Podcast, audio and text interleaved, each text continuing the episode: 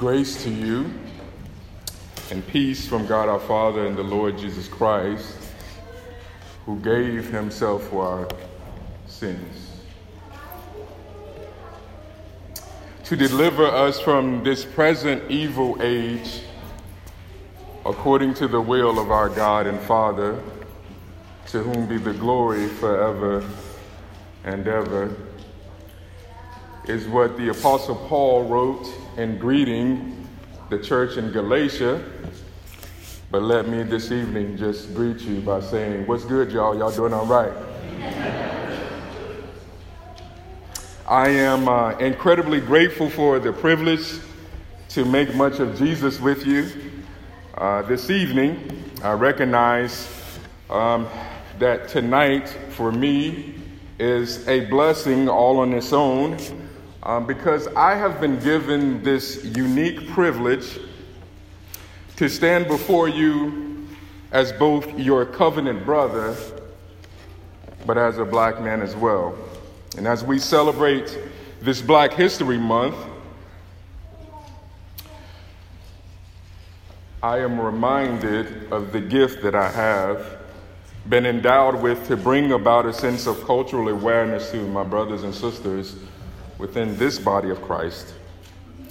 In 1963, the Reverend Dr. Martin Luther King wrote from his Birmingham jail cell, he says, I have almost reached the regrettable conclusion that the Negro's greatest stumbling block in the stride toward freedom is not the white concealer or the Ku Klux Klan, but the white moderate who is more devoted to order than to justice who prefers a negative peace, which is the absence of tension, to a positive peace, which is the presence of justice, who constantly says, I agree with you in the goal you seek, but I can't agree with your methods or your direct action. So they paternalistically feel that he can set the timetable for another man's freedom who lives by the myth of time and who constantly advises the Negro to wait until a more convenient season. And though Dr. King wrote these words in 1963, in case we're completely unaware, this is true for us even today. I'm in introducing today's message this way, not to be condemning by any means, but to encourage us in the same grace that Jesus has achieved for us on Calvary's cross. Please note that I am making a humble declaration not to stand on a moral high ground or because I place my blackness above the truth of the gospel or for pats on the back, and I know this won't win me any friends or influence yet. As I read the scriptures, I am continually compelled to believe that as in Genesis 1:27 that I too am made in the image of God. Or maybe it is like Galatians uh, 3:28 that if we are all believers in Jesus, we are one in Christ Jesus. Or maybe it's like Acts 2 5 11 that the gathering of all peoples together is a beautiful gift from God.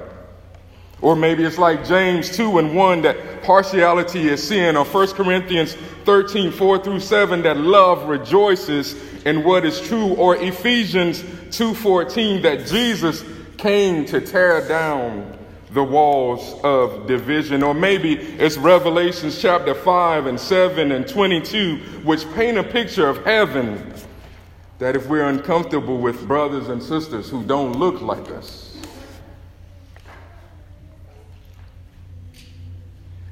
W.E.B. Du Bois was the first African American to receive a PhD from Harvard. He did much of his doctoral research studying sociology at Berean Presbyterian Church.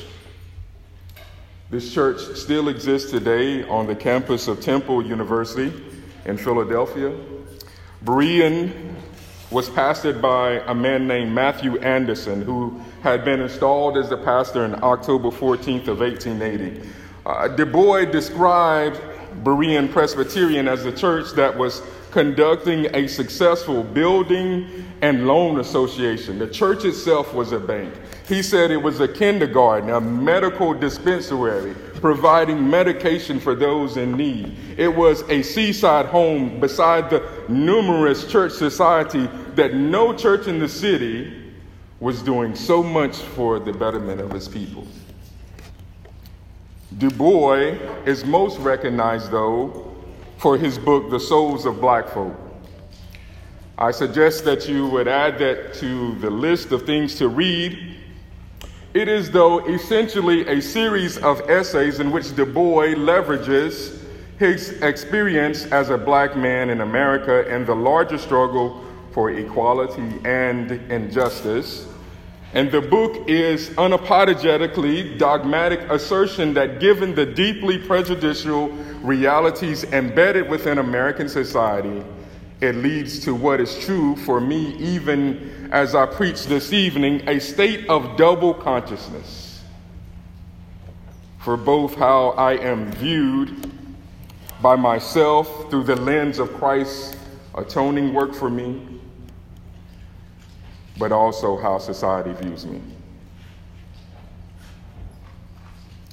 There is ample empirical evidence for the reality that I am not always viewed as a fellow image bearer of God.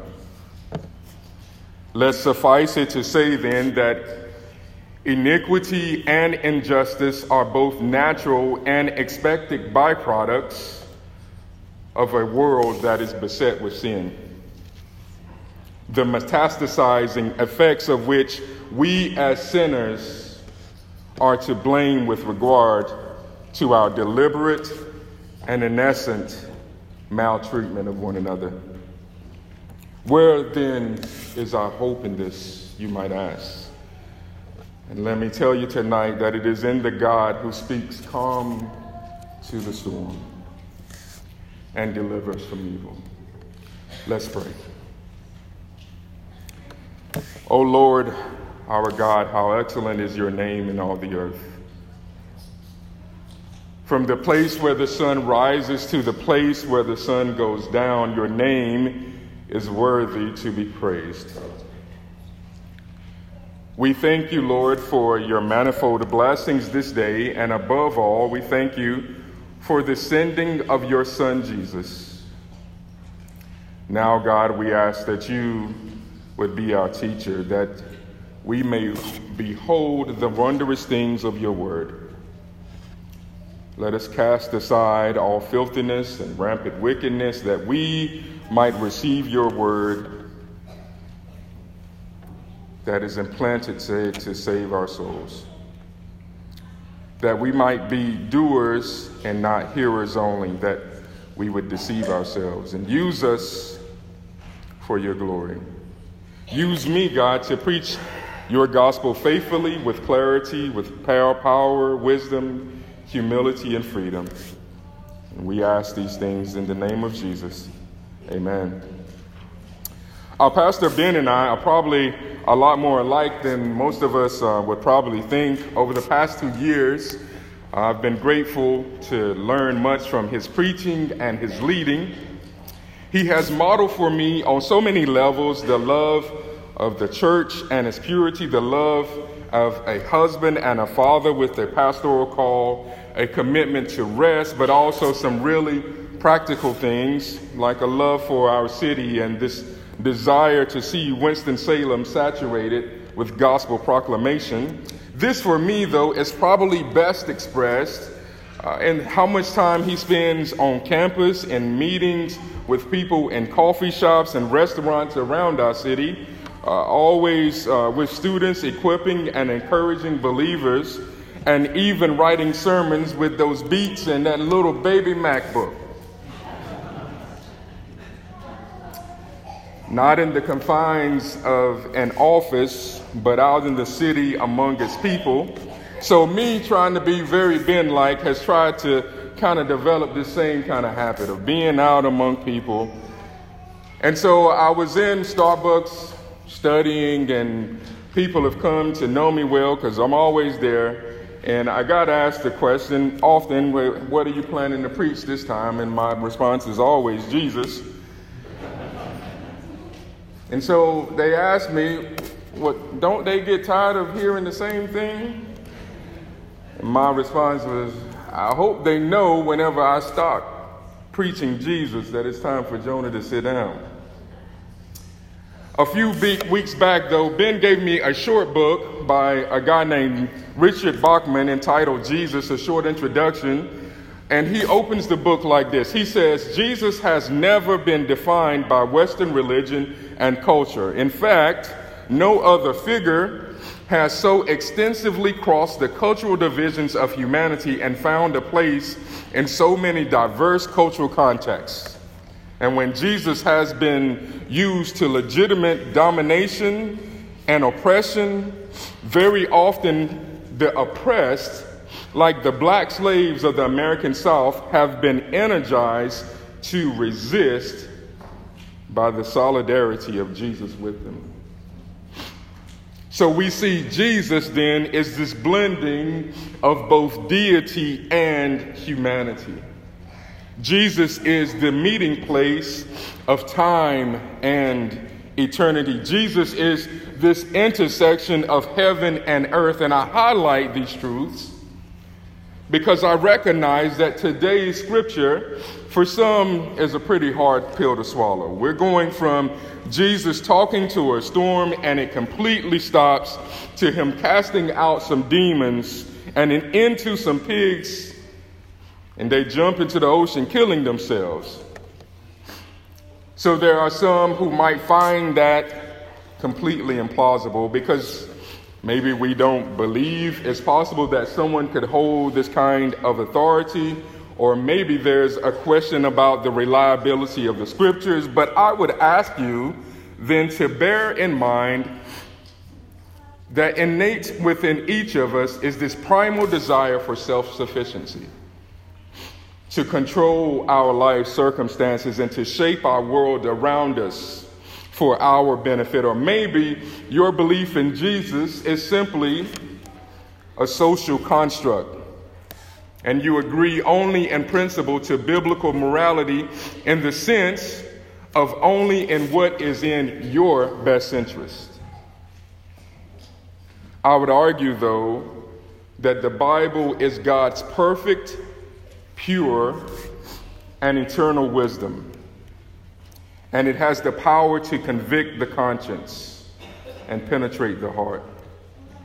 We, however, are blind to the depths of our own self centeredness and overconfident that we have the wisdom to manage our lives. Those who are students of the Bible would know this well because they would have had these experiences of nearly reading the text and then going back to the text sometime later would realize that they're always learning something new. There's new meanings and ideas that, that had not seen before. And so the Bible is in the end this single great story that comes to a climax in the person and work of Jesus. So we see that Jesus is the hope of the patriarchs from Genesis, that he is the rock of Moses in Exodus and Deuteronomy. He is the fulfillment of the law. He is that makes us clean by living a perfectly righteous life. He is the temple of the Lord. He is the true King of Israel, fulfilling all that Israel was supposed to do and be. He is the songs of David, the suffering servant of the prophets, the true wisdom of God to those being saved, and the very means and wisdom of God for us. It is this Jesus that we encounter in tonight's text. So, no matter our position in life, we all live with some sort of authority. As believers, uh, our ultimate authority, we believe, comes from God. And though we give respect to civil government, our bosses, our professors, or teachers, we recognize that even they are subject to the oversight and governance of God. Matthew's gospel presents us with this unique intention to show Jesus' authority over all things. Look then with me at verse 23. It says that as Jesus got into the boat, that his disciples followed him. I'm sure this seems mostly like a minor detail, but uh, uh, let me remind you that the gospel writers are completely intentional in their approach. So, as following Jesus becomes less popular for us culturally, the greater the awareness grows of both discipleship and what it means to follow Jesus. Uh, the large crowds that we see in the previous chapters have gone away, and those who are left are those genuine, joy filled, faithful followers of Jesus. Those who follow Jesus are those who are willing to lose everything to gain him. Those who rejoice at the opportunity to suffer for his name, yet experience this deep and full intimacy with him. The storm of verse 24 tells us that there is this crazy storm going on. This boat is rocking and rolling, and Jesus, Jesus is asleep. Jesus and the disciples had boarded the boat and the northern end of the Sea of Galilee in the town of Capernaum. He had just preached the Sermon on the Mount, and the people go away, and he's only being followed by those who are closest to him when the storm begins to rage. Here in verses 23 through 27, we witness the most famous account of Jesus' demonstration of authority, even over nature.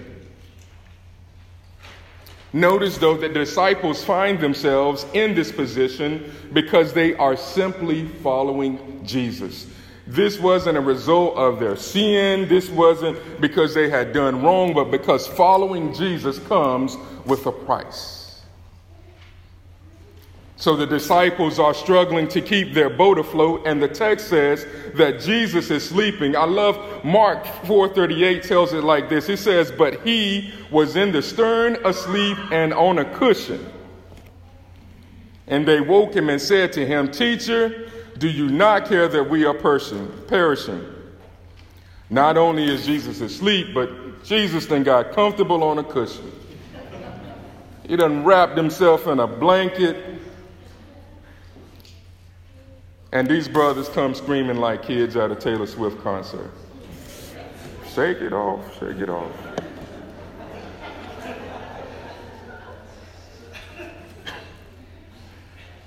The life of a follower of Jesus then will come with some storms.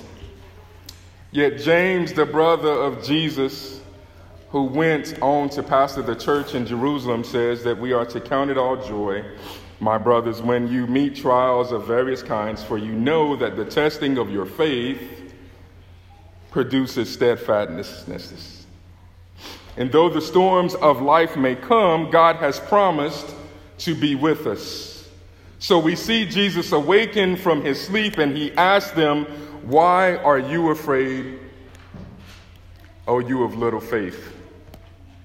This question of little faith implies not that they didn't believe, but simply that there is a faith deficiency.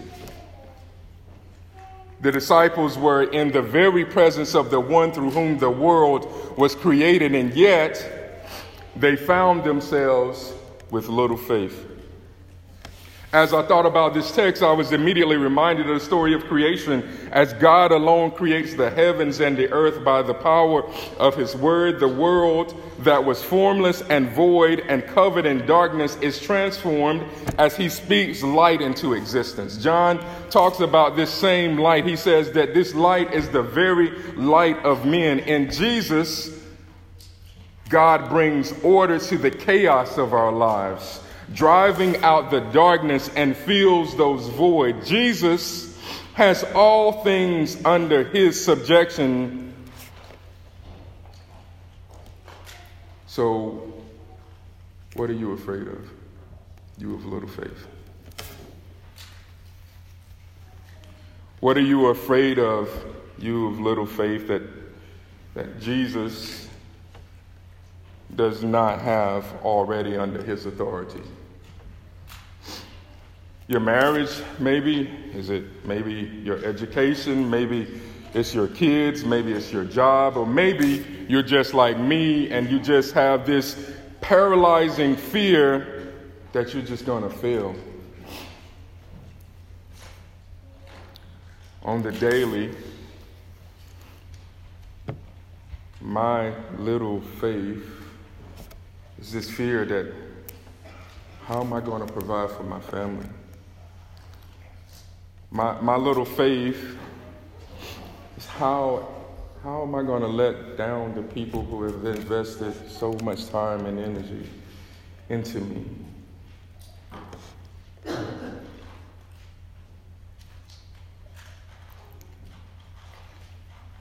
So, what are you afraid of? Oh, you of little faith. We are not without hope, though, as the text tells us that Jesus rises and rebukes the wind and the sea, and there was great calm. This calm, though, comes with great sacrifice. See, the calm comes from sacrifice that drove nails through the hands and feet of Jesus, that crowned him with thorns. This calm came from being beaten and spit on. This calm came from being pierced and his side, being buried in a grave. He has given us this great calm.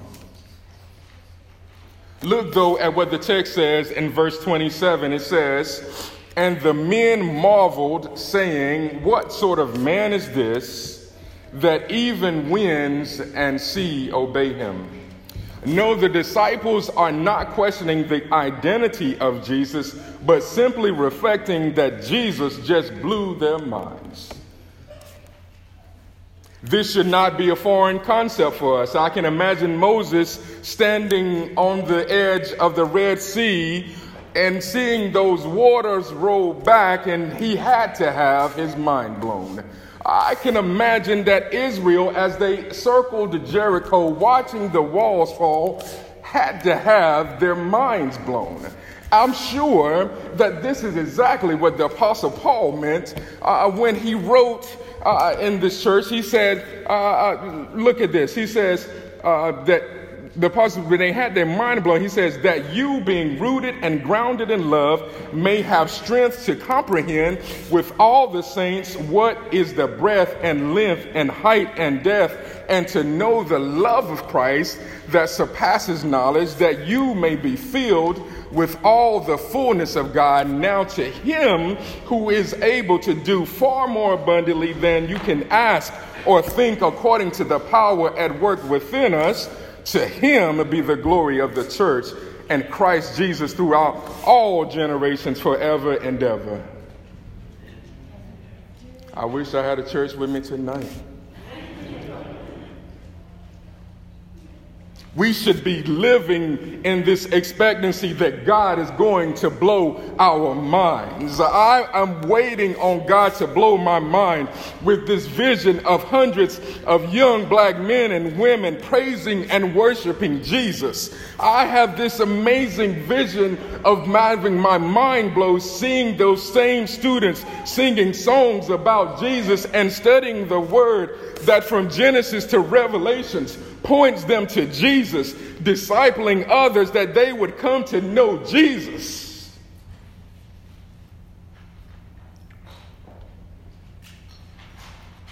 Jesus is still in the storm calming business. As we look at verses 28 through 34, I just want to point out a couple of things. First, know that there is very real battle going on for the souls of humanity. I know that there are some who would suggest that what happens here in the Bible does not happen today, and though we may not see it manifested in the same way, the Bible is clear uh, that there will be demonic influence until Jesus returns. 1 Timothy 4, Paul says, uh, Now the Spirit expressly says that in the later times some will depart from the faith by devoting themselves to deceitful spirits and teaching of demons. And while we might not see demon oppression in the same way, know that that demon oppression is present in the systems and policies shaping our laws and impacting our communities. Know also then that there are those who misunderstand the nature of spiritual warfare and blame Satan for everything I'm sure you know what I'm talking about. These are the devil made me do it people, like Adam and Eve in the garden. He made me do it. She made me do it. I ate the fruit, but it ain't my fault. Verse 28 begins, and when he came to the other side, Matthew uses this imagery to show that Jesus is going from ministry among the Jewish people to ministry among Gentiles. The Gadarenes were likely in the city of Gadara as one of the ten cities of the Decapolis. We know that this is primarily a Gentile area because of the two men. It says that the two men who came out to meet Jesus was foreigners of the covenant. And there was also this presence of pigs, which were considered unclean, so no Orthodox Jew would be around. The two men who encountered Jesus are described as being fierce and that no one would come near them and that they wouldn't even pass their way. But as they meet Jesus, they cry out, What have you to do with us, O Son of God? Notice, though, that immediately as they see Jesus, they know he is the very Son of God. And not only did they know him, but they knew that they were under his authority. So they go on to ask, Have you come here to torment us? They are completely aware of their coming final judgment and damnation. So they ask Jesus to send them away into a herd of pigs. And Jesus says, Go, as they run down a steep bank and drown themselves in the sea. The story, though, doesn't quite progress the way we think it would, though, would it? It talks about these herdsmen going to tell others. They had been witnesses of Jesus' great demonstration of power, even over demonic forces. And they run away to bring the people of the city to witness this great liberation of these brothers, but rather to see them only beg Jesus to leave. See, the people of Gadara, their greatest value was not to see these men freed, but financial gain. This, I know, sounds a bit completely absurd until we're honest with God and ourselves about what we truly love most. Just as it was for the people of Gadara. So it is for us today to live with a greater value for the treasures of this world rather than the treasures of his grace. Matthew 6:21 tells us that where our treasure is, where our heart is also. And while I mentioned that Jesus is still in the storm calming business, let me just close by saying that Jesus is still in the deliverance business too.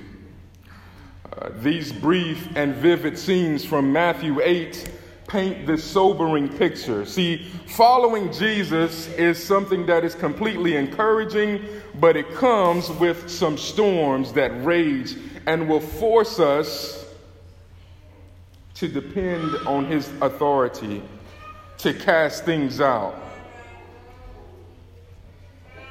But why are you afraid or you of little faith?